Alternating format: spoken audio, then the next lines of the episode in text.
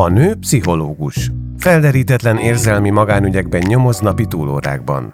Szereti a mozit. Különösen azokat a filmeket, amelyek kiragadják a mindennap hallottán, mégsem hétköznapi történetekből. Hálás, ha a vetítőben olyan érzelmi útvesztőbe kerül, amelyben elfelejt rendelni. A férfi újságíró, műsort vezet a rádióban. Másokhoz hasonlóan minden moziban saját történetét keresi. Időnként meg is találja.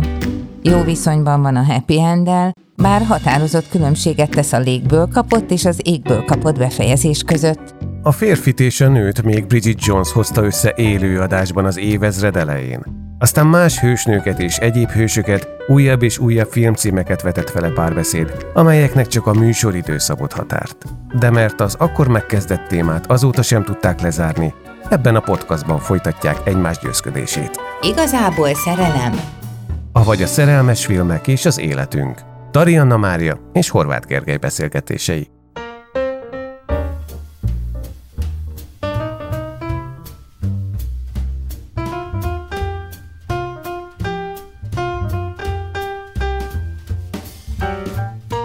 Vajon létezik-e barátság férfi és nő között? Erre a kérdésre ad bájos és sziporkázó választ Billy Crystal és Meg Ryan párosa a Harry és Sally történetében.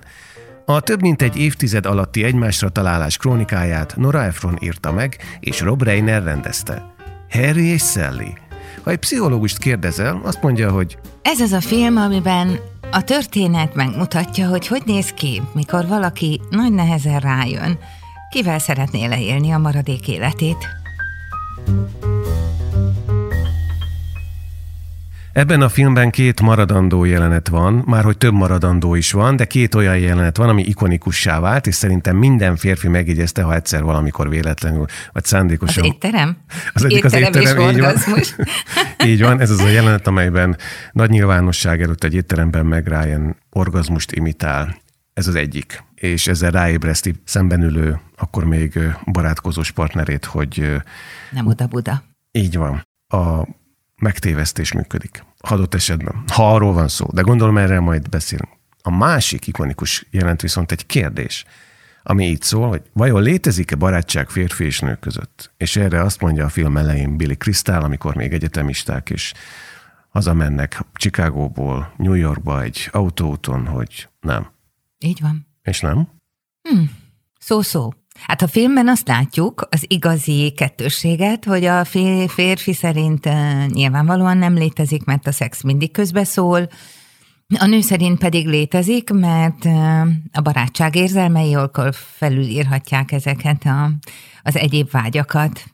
És akkor ezen mondjuk ők elkezdenek évődni, először kicsit veszekedve, aztán tulajdonképpen a nagyon hosszú 18 órányi autó út alatt, ugye ezt némiképp kivesézve már látjuk őket, ami szerint igen, egyelőre a lány, vagyis meg Ryan, abba, vagy Szelli, abba a kategóriába tartozik, aki mondjuk, ha megnézi a Casablanca című filmet, akkor mégiscsak egy unalmas házasságot és a maradást választja, amit viszont Billy Crystal ugye úgy fémjelez, mint ami filmben, hogyha Sally egy unalmas házasságot választana, akkor pont olyan, mint az összes nő, aki így gondolkodik, és ami mellett az egyetlen igazi magyarázó ok csak egy dolog lehet, neked még nem volt jó szeretőd. És így térünk vissza a kiinduló pontra, ahogy Harry szerint sok mindent a szex mozgat, Sally szerint meg alapvetően nem. és aztán látjuk a film közepén és végén, hogy azért nem teljesen van ez így, tehát ez azért árnyaltabb kép. Már hogy kihez képest árnyaltabb, szóval akkor kinek van igaza? Mindkettőnek, Igen? meg egyiknek sem. Ezt te így láttad, hogy mindkettőnek igaza van? Igen, mert szerintem ez helyzetenként, karakterenként eltérő. Tehát létezik férfinő barátság úgy, hogy úgy tekintenek egymásra, mint barátokra, Nyilvánvalóan a barátság annál színesebb, minél inkább azért mégiscsak van köztük valami, ami a, a nemükre emlékezteti, tehát nem két fagyasztott hal találkozik. De azért nyilván olyan szituáció is létezik, amikor a barátságnak induló valami valójában már a kezdetektől nem az, hanem egy kicsit erészeli története formálódik, és akkor, és akkor berobban két ember között valami. Nekem úgy tűnt az ő távolságtartó már hogy szexuális értelemben távolságtartó barátkozásuk egy jó ideig, hogy kerülik ezt a témát a film alapján. Tehát én úgy vettem le, hogy itt az szikra az első pillanattól kezdve megvolt. Hát a második mondata a Billy Crystalnak egy nagyon nyílt bók volt, amire egyébként a Meg Ryan figura, a Sally megsértődött, és nem tudta értelmezni. A teljes joggal sértődik meg, vagy nem megsértődött, hanem ennyi szóval meglepődött. Hát hisz Harry úgy ül be az ő autójába, indul, indulásképpen New Yorkba, hogy az ő barátnőjének a pasia. Hát akkor hogy néz az ki, hogy négy óra múlva neki tesz mondjuk egy enyhén félreérthető bókot? Akkor ja, hogy mi van hát a négy aki... órája ott hagyott barátnővel? Nem arról szólt az a jelenet, hogy kapott egy bókot? Ez nem biztos, hogy ajánlat volt? Hát a félreértés, a, vagy elértése a bóknak, az nyilván abban igazad van, lehet annak a jele, na jó, hm. hogy azért mégsem teljesen közömbösek, de az is kétségtelen, hogy Sally ott abban az ő 20 éves vagy 19 éves kori állapotában egy nagyon tisztességes, olyan mondjuk így női ideákkal rendelkező és elvekkel rendelkező lány, aki, aki azt hiszem, hogy a tisztességet, meg a, a rendet, vagy a mondjuk egymás tiszteletben tartását, azt valószínűleg elég nagyra tartja, és egyelőre Harryt az út elején egy nagyképű, felfújt hólyagnak tartja, aki ráadásul ugye állandóan a halálon gondolkozik, halálon töpreng, amitől egy kifejezetten sötét fickó, és alig lehet vele beszélni, ráadásul a szőlőmagot ugye ráköpi az autó ablakára, tehát, hogy, és hát nagyon fél, merész mondatokat enged el. Tehát mondjuk így első ránézésre nyugodtan mondhatnánk, hogy Sally ott ül, mint egy jóházból való urilány, Harry pedig elkezdi megmutatni, milyen is egy némiképp narcisztikus férfi, amikor úgy hódít, hogy nem hódít, amikor csak így megcsillantja azt a, azt a készletet, ami van neki, egy picit, picit mondatokat így oda, oda sercint, és megnézi, hogy mi reakció. Igen, de olyan furcsa volt számomra az ezek után, hogy a következő etapban ő az, aki, aki házasodni készül, majd aki megszenvedi a házassága végét, ugye úgy, hogy elhagyja a felesége. És akkor itt csak annyi, hogy itt egy olyan férfi képe bontakozik ki, aki voltak éppen ez a szívbeli kérdés.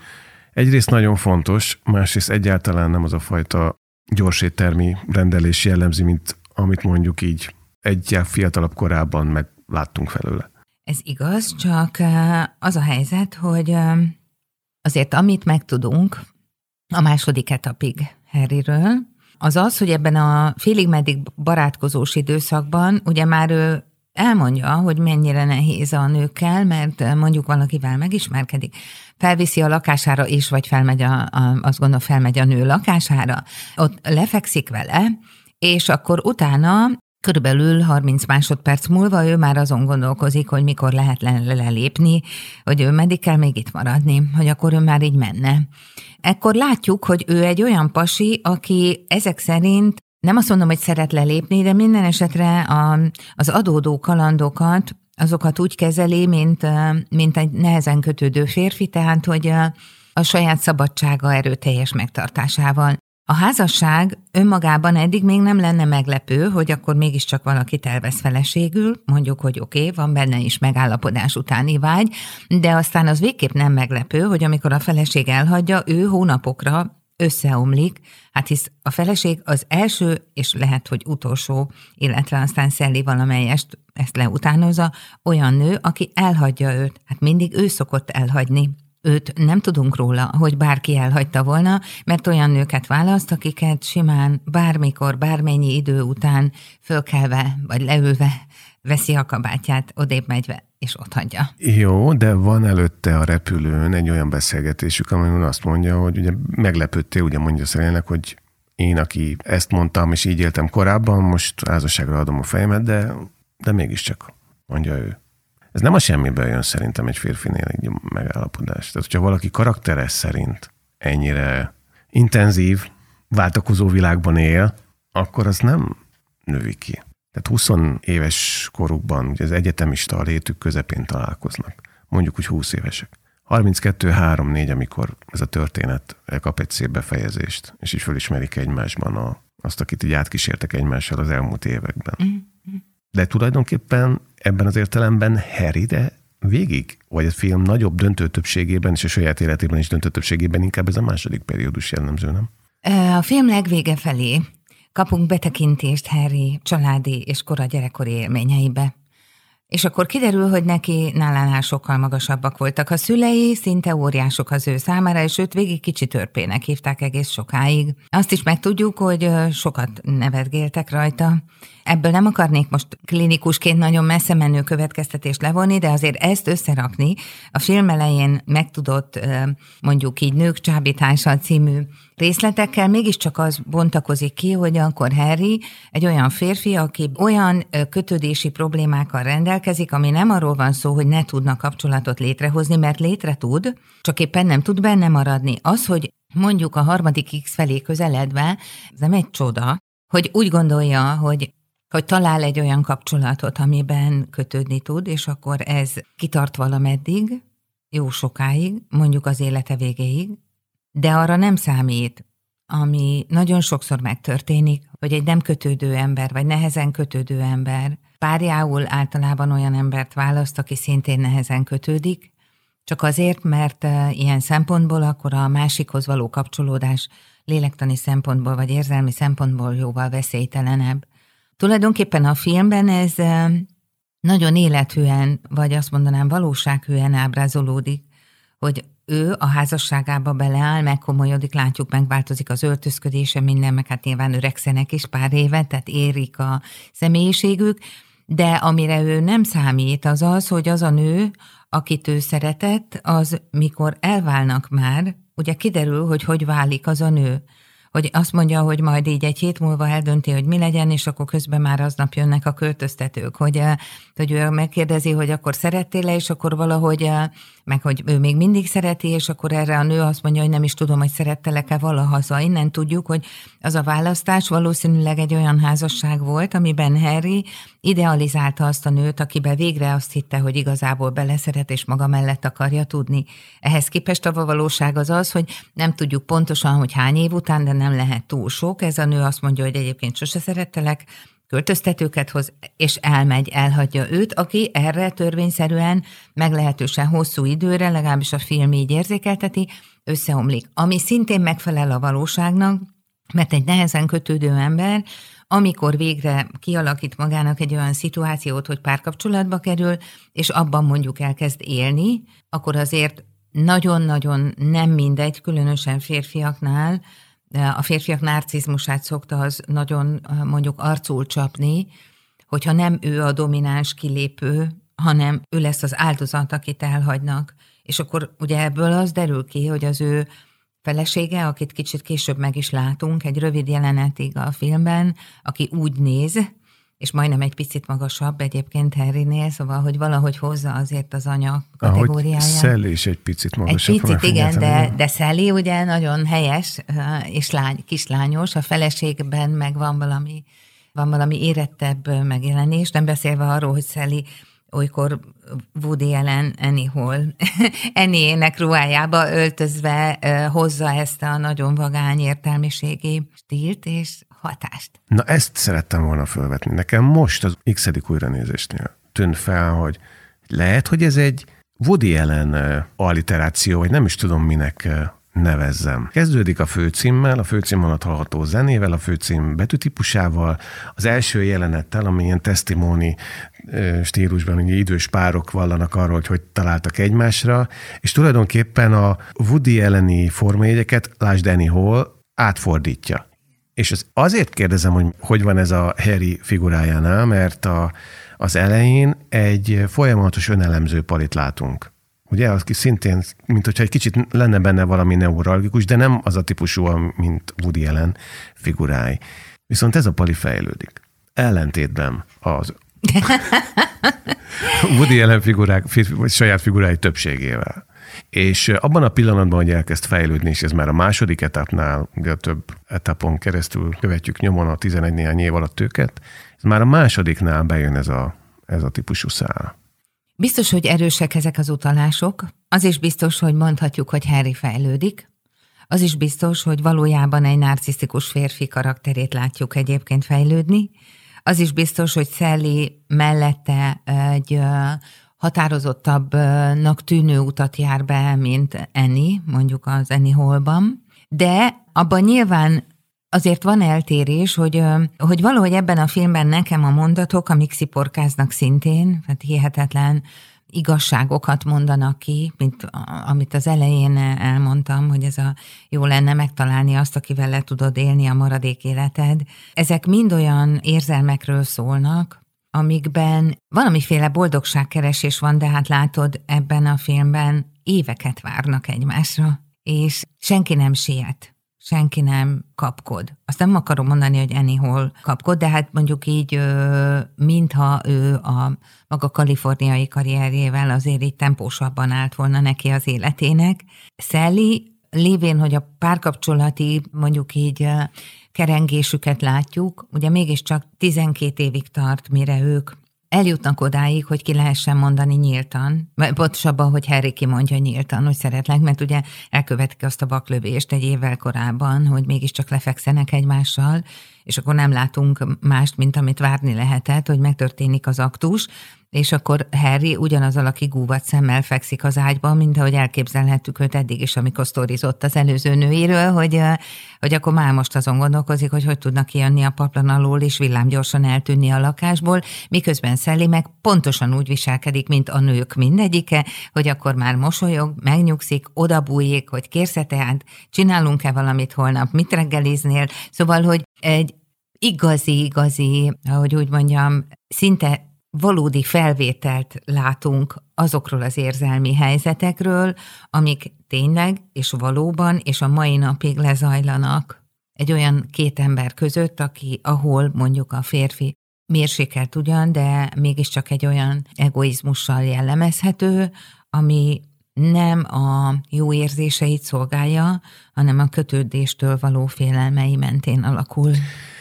Hát ez azért furcsa egy kicsit, hogy így látjuk őt, már hogy te így látod őt, uh-huh. mert ő neki viszonylag korán vannak olyan mondatai, és egyébként ezek kölcsönösek, ott amikor amik már elkezdenek barátkozni még szexmentesen, és összejön a két barát. Tehát az íróbarát, meg a Csillagok háborúja Leia hercegnő barátnő. Ugye a két Kerry Fishernek hívják a színésznőt, eszembe jutott. Szóval összejönnek a barátok, akik őket akarták összehozni, de helyettük uh-huh. összejönnek, és amikor Emlékszel arra az estére, amikor a étteremből hazafelé mind a kettő elhívja a másikat, hogy hát tudom, hogy a másikat akartad bemutatni, de az a helyzet, hogy a, igen, és igen, hogy nem tudom, hogy igen. mennyire gondolod komolyan, és akkor mind a kettő, Harry is, meg Sally is mond egy olyan mondatot, hogy igen, figyelj, de nem most, hanem később, ne bántsd meg. Igen. Ez a lényeg, hogy igen. majd felhívhatod, persze, nem, én nem vagyok érdekelt, hív fel nyugodtan, de, de nem most rögtön. És akkor abból lesz a poén, hogy végül is azonnal mind a kettő kis a két érintett, bele az örök szerelembe. De ott már azt látjuk, hogy van egy kölcsönös figyelem egymásra, amikor ők elkezdtek barátkozni egymással. Sőt, igazából én azt látom, hogy a, a Harry figurája, ő nem magát tápláltatta egóval, hanem ő folyamatosan bókolt, és a bókok megváltoztak. Tehát amikor nem tudom, emlékszel a állatkertbe, vagy nem tudom, hol vannak a viszonylag korán, csak nézte, csak nézte és mosolygott, és gyönyörködött a szeliben. És mondta, hogy ha elmész a randira, mert ugye akkor még itt megbeszélték, hogy de jó úgy megbeszélni, mert tanácsot kap a másik arról, hogyha egy férfival vagy nővel randizik, akkor meg lehet beszélni.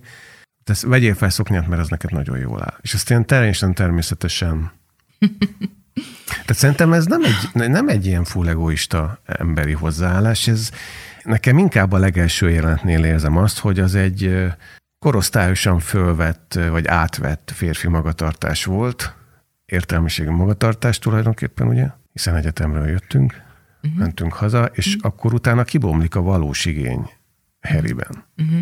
Csak aztán eltelik 12 évig, fölismerik egymást utána. Hát ha te most nem egy klinikussal ülnél szembe, akkor nyilván azt mondanám, hogy persze. De az az igazság, hogy, hogy valóban vannak olyan dicséretei, Harrynek, Sally felé, amik egyértelműen arról szólnak, hogy ö, tényleg szerinte jól néz ki az a nő, és csinos. De aztán pont amikor Sally rendezvúzni megy, ugye akkor van egy ilyen mondata, hogy, hogy most is csinos vagy, régebben is csinos voltál, de most valahogy ilyen lágyabb vagy, és akkor ezen Sally kiborul, és azt mondja, hogy milyen, hogy, hogy miket tudsz mondani, hogy minden dicséretedben van valami sértés. Ez az úgynevezett kettős üzenet, hogy um, ugye ha most valahogy lágyabb vagy, abban van ugye egy létező előző tartalom, hogy régen kemény voltál, és hogy miért nem lehet másképp fogalmazni, mondja Szelli tulajdonképpen így tudtára adva a másik, vagy Harrynek, hogy mindig van, én azt szoktam mondani, hogy ez olyan, mint amikor tisztán kedvességből a vicc kedvéért megdobnak hógolyóval, kár, hogy van benne egy kis kavics. Szóval, hogy Ebben az értelemben Harry a maga kedveskedéseivel, ő sem tudja szerintem, hogy olykor van kavics a húgolyójában, hanem, hanem csak mondja, ami jön, és hát éppen ezért kezd nagyon örülni a film közepén Szelli barátságának, mert hogy végre egy nő, akinek mindent elmondhat, őszintén Ugye akkor, akkor lehet elmondani, hogy mit szokott ő érezni, amikor különböző nőkkel egy éjszakás kalandjai vannak, hogy mit gondol azok nőkről, akik ott nem tudom én lógnak rajta, és egyáltalában mit gondol az életről, és ugye ezt a barátjának magyarázza, hogy végre nem kell hazudozni, Na de hát Szelli ekkor kapja a nyakába azt a valóságot, amitől ugye ő is elkezdi tisztán látni Harryt, és ott indul közöttük egy olyan típusú ismerkedés, amikor mindketten a másik, ha úgy tetszik, narcizmusa vagy személyisége, érzelmi páncélja alá nézhetnek, és ennek kell beérni még egy négy-öt-hat évet, amire azt lehet mondani, hogy egyébként azt hiszem megszerettelek. Na de mit várunk egy olyan férfi egy éjszakás kalandjainak kommentjeitől, aki nem ismeri föl, hogyha színlelt orgazmus tanúsít a párja. Amint ezt az éttermi jelenetből ugye fényesen megtudjuk, viszonylag korán az ő barátkozásuk története során. Tehát akkor ezek, ezeket szerintem valahogy az ember helyre teszi, de mind a ketten. Hát ő tudja, hogy ő nem ismerte fel, és bebizonyította neki a szembelévő lány, hogy ez hogy működik, a lány meg tudja, hogy mit bizonyított meg neki, tehát hogy igazából onnét szerintem az ilyen típusú kalandokról nem lehet úgy beszélni, mint valamiről, ami életformaszerűen egy vágyott vagy akar dolog. Persze, csak amiről én beszélek, az azt jelenti, hogy, hogy ez a fajta lehet, hogy szexuális vágyakkal átszült barátság kell ahhoz, hogy Harry, Harry elengedje magát ebben a kapcsolatban, és elkezdjen őszintén beszélni. Szellének nem olyan nehéz elengednie magát, mert szerintem az ő narcisztikus működése azért jóval kisebb, vagy ha úgy tetszik, árnyaltabb, de Harrynek sok idő kell ahhoz, hogy ebben a kapcsolatban az a fajta őszintesége meglegyen, amivel Szellit kihúzza az átlagnő pozíciójából, és átteszi az érzelmi szempontból veszélytelen kategóriába, nem, tehát úgy veszélytelen ő, hogy barát, barát, ez ugye rengetegszer hangsúlyozódik a film során, hogy most akkor barátok leszünk, akkor már most már nyilván barátok vagyunk. Ugye ez, ez teljesen az, amitől Harry nem fél, és az összes többi nő az ugye sose kerülhet bele a nő kategóriába, kivéve feleség, viszont a barátéba sincsen senki, hanem egyedül Szellé lesz az a kitüntetett név, aki közelengedhető, aki elbírja azon mondatokat, amik azt feltételezik, hogy ő nem nőként hallgatja, hanem barátként. Különben Ugye most gondolj bele, amikor egy férfi barát mesél a lány barátjának arról, hogy, hogy milyen volt az előző éjszakás kalandja, akkor ugye egy adott ponton nyilván mondjuk előfordulhat, hogy ketten együtt vihognak egy kicsit amúgy barátilag az előző esti csajon, ami hát nyilván az vagy igényli, hogy az a, a barátnő barátnő az ne az előző csajjal érezzen valamiféle érzelmi koalíciót, hanem a fiú barátjával. Tehát tudjon együtt vihogni az előző esti nőn. De elvesztettük azt a érzékelésünket, ami ezt az egész szituációt végtelen abszurdá tenni? Vagy érezni? Hogy egy tegnap esti egy éjszakás kalandról beszélek valaki másnak, aki egyébként ugyanolyan nemű. És ezt én értem, hogy egy kulturálisan ez így van, de ez voltak éppen egy végtelen abszurd élethelyzet, nem?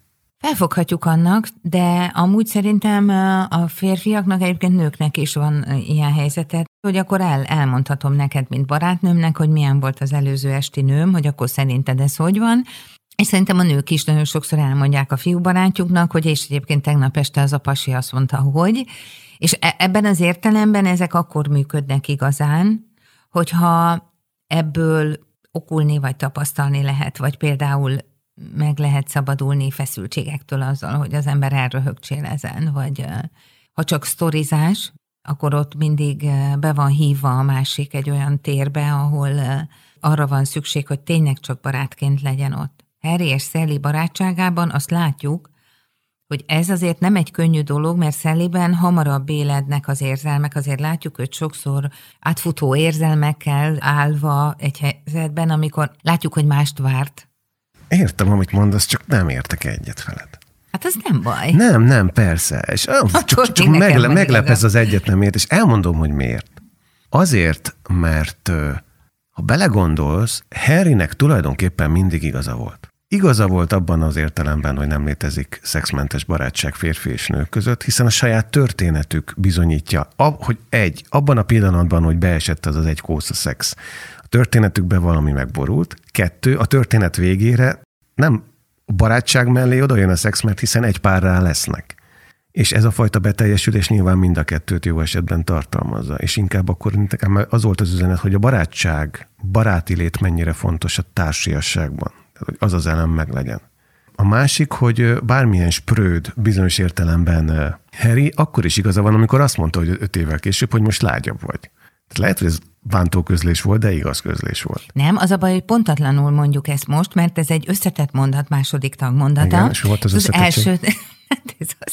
Ha belegondolsz, akkor az első pillanattól kezdve Harry le van nyűgözve Szelitől. Hát már az első, amikor kiszállnak az autóból, és bemennek abba a drive-inbe, vagy mibe, amikor ott meg vacsoráznak. Ülés nézi, amikor rendel, hogy milyen kis, ugye más ban lehet, hogy az fogalmazódna meg, hogy milyen haklis csaj, hogy milyen pontosan megmond mindent, hogy miből mennyit és hova kéri a pincérnek a rendelésnél. És akkor első pillanat, amikor a Harryben érdeklődés megjelenik, az pont ez a szituáció. De nem úgy, nem úgy jelentkezik, hogy Jézusom már mennyire ez, ez a csaj, hanem hogy miért így reagál, azért így reagál szerintem, mert egy szuverén egyéniséget jeleit lát ebben. És többször látjuk, hogy csak csendesen nézi és mosolyogva nézi. Ezek a mondatok egy ilyen helyzetbe és alapviszonyulásba érkeznek bele nálam ebbe a szituációba, és lehet, hogy esetlen pongyola pontatlan sarkított vagy macsó a megfogalmazás. De igaz. Abban az értelemben, hogy az állítás lényege, bárhogy sarkul, vagy sarkos, vagy nem tudom, az valójában egy igaz közlés. És lehet, hogy ez bántóan van megfogalmazva, vagy félreérthetően van megfogalmazva, de ő neki meg pont ebből kell kijönnie, hogy ezt a macsózó, dumát attitűdöt levetkőzze magáról. De ez nem egyedül áll, tehát ez nem a személye lényege, mert nem szerves vele, egyrészt mert fejlődik, tehát akkor le tudja tenni a másik, azért, mert ott van a kezdettől fogva az az észlelés, amit a másik iránt tesz. Gondolj bele a, a, a vége vallomásba, amikor a szilveszter éjszakán rájön, hogy megébred benne a valós igény, és a másik valós látása. Oda megy, és, és ugye az első körben, hogy szerelmet vallott, az nem volt elég a szelének. Nyilván ennél többet akar. De amikor megkapja a második fordulót, és azt mondja, hogy jó, akkor mi van akkor, és elkezdi sorolni a másik tulajdonságnak az apró részleteit, amiben beleszeretett. Zárójelben mondom, hogy ez a típusú vallomás aztán a következő húsz év romantikus komédiáiban mind ott van, és az innét jött. Hogy szeretem, ahogy ezt és ezt csinálod meg, és akkor ilyen nagyon apró, hétköznapi jeleneteket. Erre nem képes más.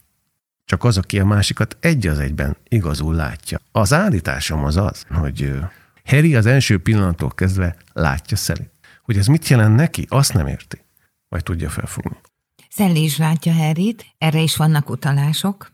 Szóval abban igazad van, hogy ezt is nehézhetjük egy ilyen felnővős filmnek, ami, mint most még megkerestem, ugye szó szerint ő azt mondja a barátjának a vállás után, hogy kezdek felnőni, nagyon felszabadító érzés, ugye ezt mondja Harry, hogy én beszélek neki a nőkről, ők a, ő a férfiakról, mindent elmondhatok, végre önmagam lehetek. Csak hogy ne ismételgessem önmagam, ugye ezek azért nagyon fontos mondatok, mert korábban ugye róla csak azt tudjuk, hogy kibejárkál kapcsolatokban, és nincs igazán elköteleződése, kifaroltatják a házasságából, és utána van neki ez a felszabadító érzés, hogy szelliben megtalálja azt, aki ezen közben látjuk szerintem az ő egójának is a valamelyest változását, a film végére a tényleg pozitív mondjuk így befordulását egy kapcsolatba, ami arról szól, hogy, hogy a nők bizonyos fokú mondjuk így használatától, ami az egy éjszakás kapcsolatok nagy mennyiségét illeti, ugye onnan egy nagy elhagyást megélve jut el odáig, hogy azt mondja, hogy, hogy én rájöttem, hogy szeretlek. Ugye ez a rájöttem, hogy szeretlek, ezt mondja. És közben tudjuk meg a legvégén a filmnek, hogy ő végig egy kicsi törpe volt a szüleinek, és ugye így lehet összerakni azt, hogy ő egy olyan férfi, aki azért túl közel sosem engedett magához senkit. Igazi bizalma valószínűleg nem nagyon volt senkiben. Ha ehhez a karakterhez teszed hozzá az előbbi szavakat, mint a luxus és igénytelen, akkor azért lesz ennek egy olyan kicsengése, amit egyébként a pszichoterápiás rendelőkben rendre hallunk, nő is lehet ez, tehát hogy a narcisztikus karakterek úgy tudnak alapvetően igaznak tűnő állításokat megfogalmazni olyan szavakkal, hogy a másikba beleáll az ütő, vagy megáll benne az ütő. Amiben most te is beleszaladtál, azt gondolom, hogy nem a tartalmával van a baj, tehát az így, oké, okay, egy nőben vannak értékek, meg nem ugyanígy, férfivel. A megfogalmazás az egy nagyon kétélű fegyver, hogy kettős üzenetben fogalmazol, vagy nem. Tehát ha valakinek azt mondod, hogy igénytelen, akkor abból levehetjük azt, hogy jó, hát ez végül is tartalmában azt jelenti, hogy ő azért figyelhetne jobban arra, hogy mely értékek vannak benne, és akkor erre ügyelhetne, tehát azért önmagában az igénytelen szónak olyan negatív konnotációja van, hogy a faladja a másikant. Tehát ezt nem tudod átcsűrni arra az oldalra, ahol az van, hogy ez egy pozitív szó, amelyet a te érdekedben mondtak. Inkább az van, hogy ezt a szót nagyon jó érzés volt kimondani úgy, hogy egyébként pozitív tartalommal küldik el. Ez a kettős üzenet lényege. Egy narcisztikus ember úgy tudja a szeretetét és a másik értékelését átélni, hogy közben a saját rivalizációs dühét azzal csökkenti, hogy egy kicsit üt is a másikon. Csak ennyi. Szerintem meg az van, hogy amikor azt a mondatot mondja Harry, a barátjának, aki író, hogy most végre önmaga lehet, ugye a vállás után is mindent elmondhat a másiknak. Na az, az a helyzet, amikor nem önmaga. És ott zárul el tulajdonképpen abban az értelemben a valós önmagától, hogy az szerintem egy ilyen hárítási mechanizmus. Mert Mire van, nézve hát, hárítási? Jössz egy házasságból, ahol a feleséget kirúgott, elment, becsapott, nem tudom, micsoda, van egy ilyen. És van egy másik kapcsolat, ami olyan szintű intimitást kínál be, de te ezt te látod a másikban, hiszen kezdettől fogva látod, hogy ki az a lány. De nem tudsz ilyen mértékű kinyílásra, ez persze minden tudatlan gondolom, mm. mert hogy az sebez. Távol kell tartani. Mm. De miután az, hogy barát és tudtok beszélni, az rendben van, sőt, nagyon jól működik, ezért a kapcsolat másik aspektusát zárod be húzod le a redőnyt, és azt mondod, hogy nincs szexuális vonzata annak, hogy ez a másik ott van. Ami egyébként a saját kezdeti állításának tökéletesen ellentmond arról, hogy létezik-e férfi vagy nő. Ugye ő volt az, aki a film elején már, hogy Harry azt képviseli, hogy nincs ilyen, mert mindig befigyel a szex, és igaza lesz. És ezt az úgynevezett barátkozást akkor tudja produkálni, amikor lehúzza a szexredőnyt. És azt mondja, hogy nem is beszélünk arról, hogy hát én férfi vagyok, te nő vagy, egyébként vonzódunk egymáshoz, de hát de hát ez van. Ez a túlélési stratégiája szerintem. És amikor ezt a kettőt egybe tudja tenni a végére, ugye ez sérül meg akkor, amikor így összecsúsznak. Teszem hozzá, szerintem erről tehet a lány. Abban az értelemben, hogy a Harry nem volt erre kész. Mm. Próbálom megvédeni harry attól, hogy ő egy narcisztikus személyiség lenne. Valóban egy fordulópont az, amikor a barátjának azt mondja, hogy isteni szellével a barátsága, mert hogy mindent elmondhat, és végre önmaga is őszinte lehet. Ez nézhetjük úgy, hogy lehúz egy rolót, és ez a szexroló, de nézhetjük úgy is, hogy életében először jut el egy nővel olyan típusú kapcsolatba, ahol valamiféle bizalmat át tud élni. Ugye a narcisztikus működésnek pont ez a lényege, a közelengedésnek és a bizalom átélésének a, a mondjuk így tudattalan gátja, az valóban a másiktól való igazi mély félelem, hogy fájdalmat fog okozni és csalódást. Ezért aztán egy igazi narcisztikus karakter úgy nem enged közel, hogy valójában nagyon felszínes baráti kapcsolatai vannak, még felszínesebb párkapcsolatai, vagy és mondjuk egyáltalán nincsenek.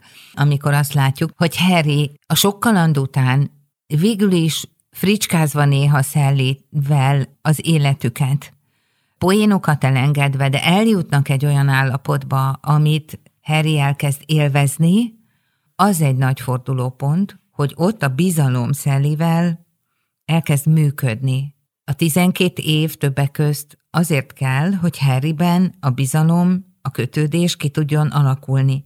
Szelliben hamarabb megjelenne már.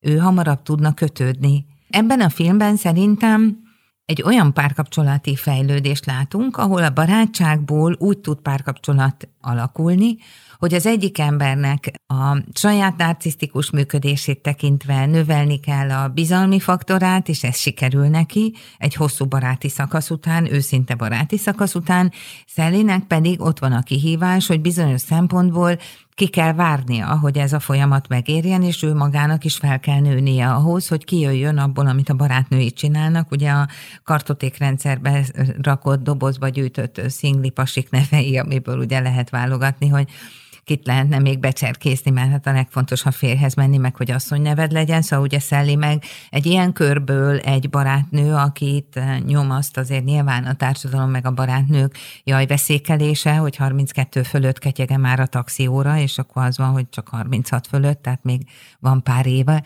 Szóval, hogy mind a kettőnek van egy ilyen érési folyamata, amit látunk, hogy szerencsésen aztán sziporkázó mondataik után az legyen, hogy végre, végre sikerült rájönniük, hogy összetartoznak.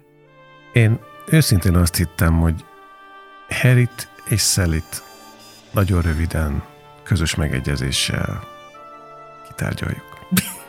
Ha én most erre válaszolok, akkor megint belekezdünk egy órába, amit nem tudunk befejezni. Akkor gyorsan fejezzük be. Fejezzük be. Fejezzük be. Azzal, hogy nincs vége. Azzal. Csak pontot tettünk. Uh-huh. Pont, pont, pont. Pont. Akkor itt a vége? Itt.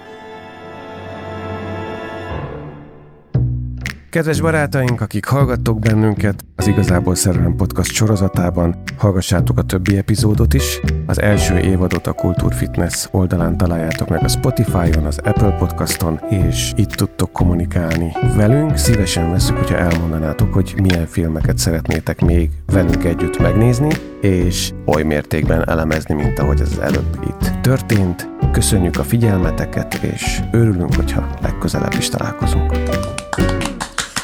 Alien, alien. Ezt bele fogom tenni. Jó.